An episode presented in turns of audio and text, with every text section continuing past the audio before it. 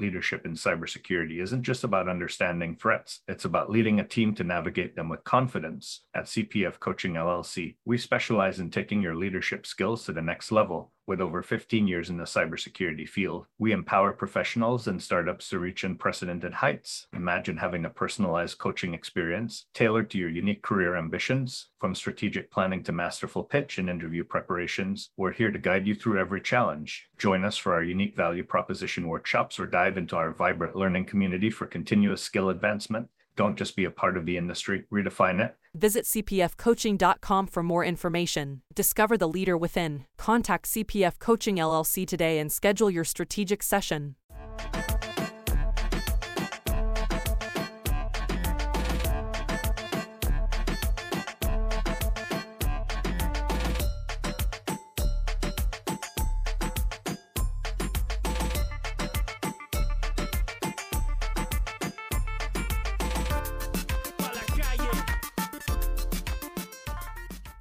Welcome to Breaking into Cybersecurity Leadership. Today's guest is George Finney. He's an author of Well Aware and Project Zero Trust, as well as a respected cybersecurity leader. George, tell us a little bit about yourself. First, thank, thanks for having me on, Chris. I'm really honored to be a part of your show to to help tell my story to your community. Yeah, so I'm George Finney. i have I've been a CISO for a while. I'm the CISO for Southern Methodist University here in Dallas, Texas. I'm also an attorney, but don't hold that against me. But gosh, it security has just been an awesome uh, career to to find myself landing in. And you know, what, whatever it is that I'm doing, think back to when I was a kid. You know, I was a latchkey kid in the '80s. And man, of course, being an unreliable eight year old, I'd forget my keys. I had to learn how to break into my house to to just get home eh, before my parents got there to to be upset that I forgot. My, anyway, yeah, I think all the way back to those experiences. Wow, security has always been with me and I think it's I think it's the same is true for everyone, right? Security plays a role in everyone's life, and I think being a part of uh, security in the community as a career, it's just one of the most fulfilling things that I think I could have ever landed in. And why did you decide to become a cybersecurity leader versus staying an individual contributor? That's a really good question. I think back into my early days, I started my career some startups. And I think back to this particular one, it's a family owned startup. I was never going to have the ability to make a difference at this organization. Nobody was ever going to listen to the the random IT guys saying things like, "Ah, we've got to secure these configs and, and harden our devices."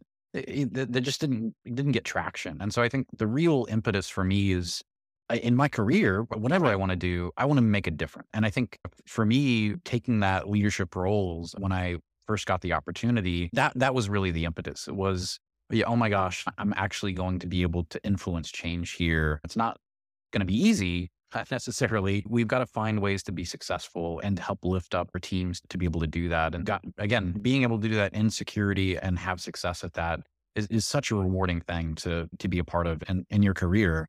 Um, yeah, I, I, totally feel like I, have been able to make more of a difference, at least for me and my unique, weird personality. And your mileage may vary, but yeah, I've really enjoyed being on the leadership side.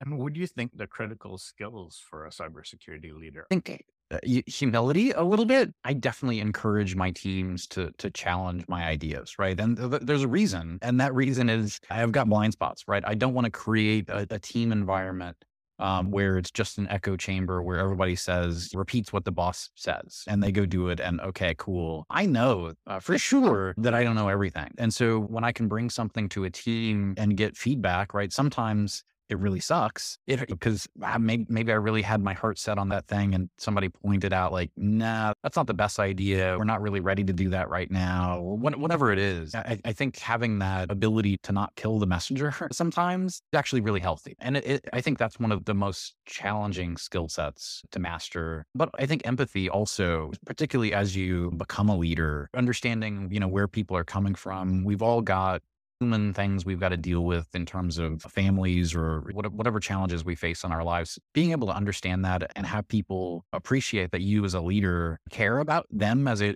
as an individual, that is something that again not everybody has and, er, and can show really well. But I will say, feel like we've had lots of continuity on my team, right? The, some of the longest serving folks on my team are 25 to 30 years, and the shortest serving people on my team are in the six, seven year category, right? So I, I think we as leaders can help solve the, the talent crisis just by being better leaders and making sure that people like where they're working, right? That's what they always say is people don't quit their job, they quit their boss. Don't be that kind of boss that people want to quit. And I think the, those two skills, humility and empathy, are what we have to. And as a leader, how do you delegate to your team? What's your comfort level I think it, it I've had to force myself to get more comfortable with delegation, right? I, and I think that's one of the challenges with with going from being a technical person that's an individual contributor to to to being a good leader man, I know the way that I want it done. I can visualize it. I can see it. I've got all the skills to make it happen. That that's going to come at a cost of, of other things. Really being comfortable handing that off. Just that one act is really hard sometimes, definitely for me. But being able again to let go of that and not just let someone else do it, but also help coach them up to, to be successful at whatever we're asking them to do and making sure that they're set up for success. I find that the delegation is easier when I can make sure that a person has the resources they need to actually get it done. And, you know, that again, whether it's an opportunity for coaching or, or empowering somebody to, to take, to jump to the next level. The, that I think is one of the most rewarding things we have as leaders, right? That you're making a difference by sending your teams to training or mm-hmm. believing in someone that they can do something that, that maybe they didn't have that belief in themselves. That's, oh my gosh, that, that's been such a, an amazing experience for me. I love that part of the job. And collaboration, how would you describe its, how would you describe its criticality to any. I, again, I think we all learn from one another. It, there, there's no in in your job. There's no classroom where somebody's telling you all of the things you need to know. And I think for me, as I have gone through my career, right when I first got started, I, I was a network engineer, but I was asked to be a sysadmin for this system where this guy had just left. And oh my gosh, he had secured this Linux system in ways that I didn't know you could secure systems, right? And it was to the point where one of the things I learned from him was you can change the name setting on your DNS server.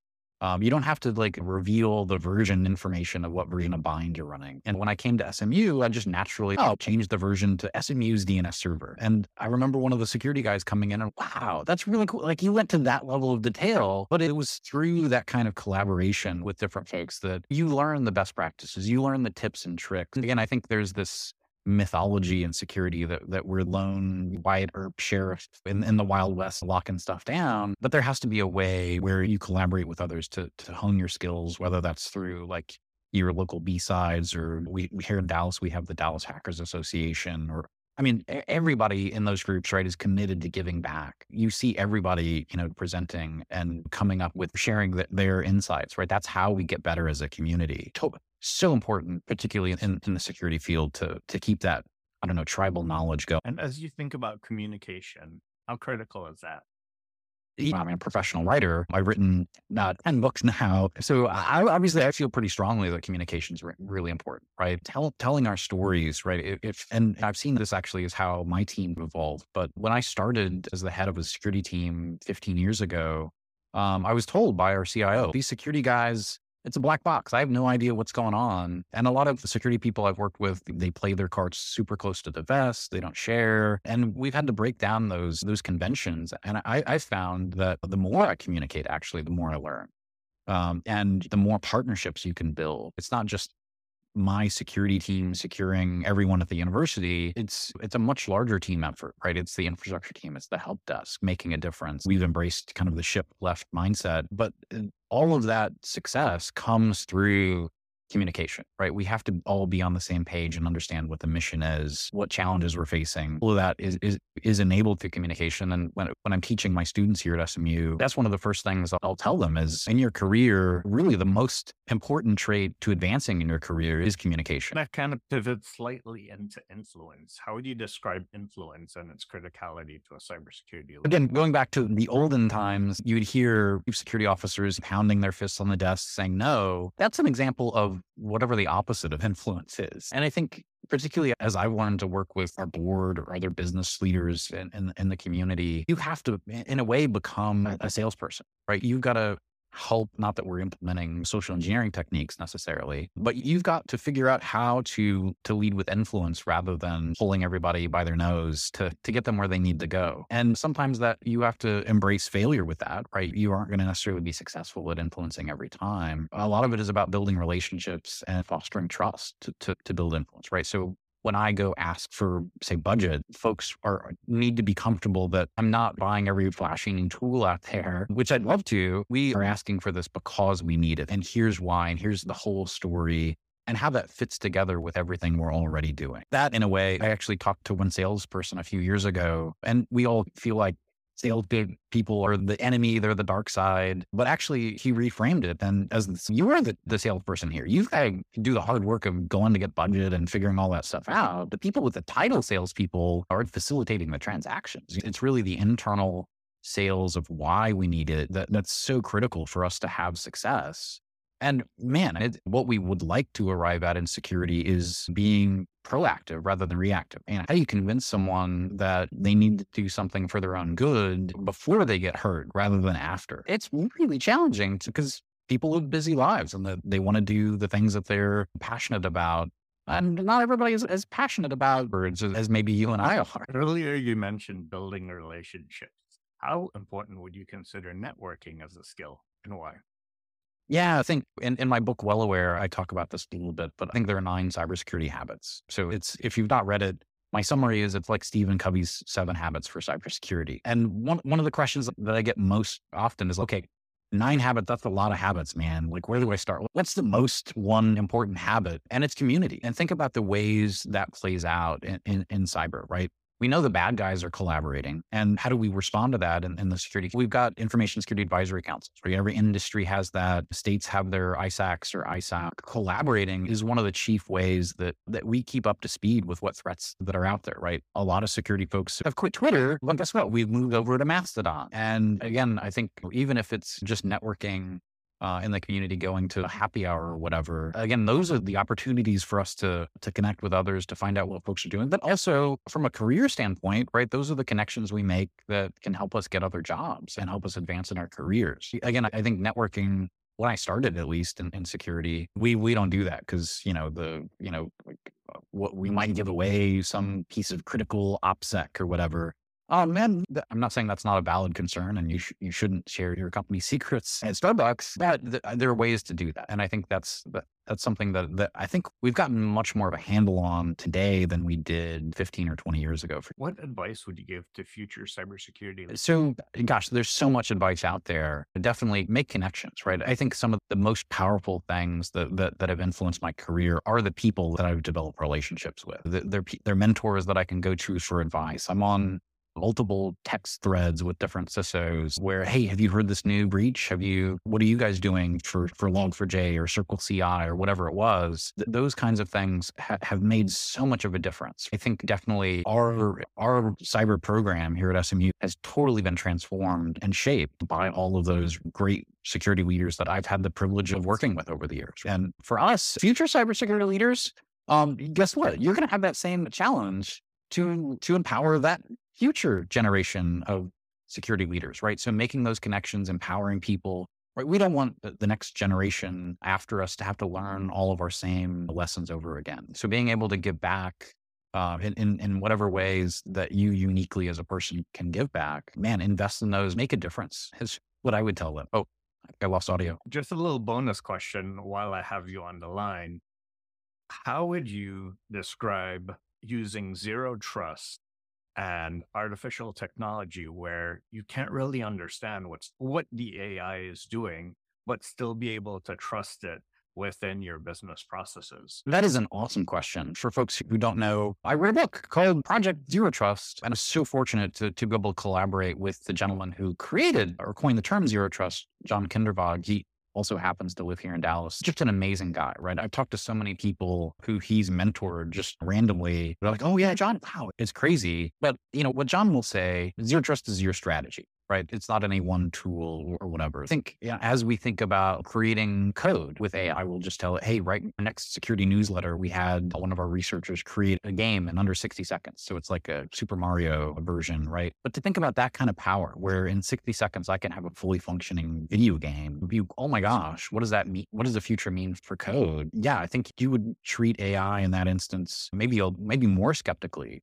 uh, than one of your DevOps people. It's got to go through code reviews. You've got to make sure that that's a, the overall definition eh, of zero trust is that we are we it's a strategy for preventing or containing cybersecurity breaches by removing the trust relationships we have in digital systems. So we we trust people, right? We have to collaborate with one another and trust each other to do our jobs because it takes a team to do that. AI isn't on the team. So that's, an, that's another digital trust relationship that we want to have human eyes actually be able to vet the code, have compensating controls like a, a CI CD pipeline with testing embedded a, along the way to, to make sure we're looking at that. Are we doing the things that we would normally do, source code pen tests, th- those kinds of things all still have to apply when it comes to, to, to AIs doing stuff in our environment. But yeah, I think the first person out there that, that implements AI to, I'm sure they're already doing that for the stock market, right? Some people probably made some money that way, but also some people probably lost everything that way. And we want to be able to, to make sure that, again, we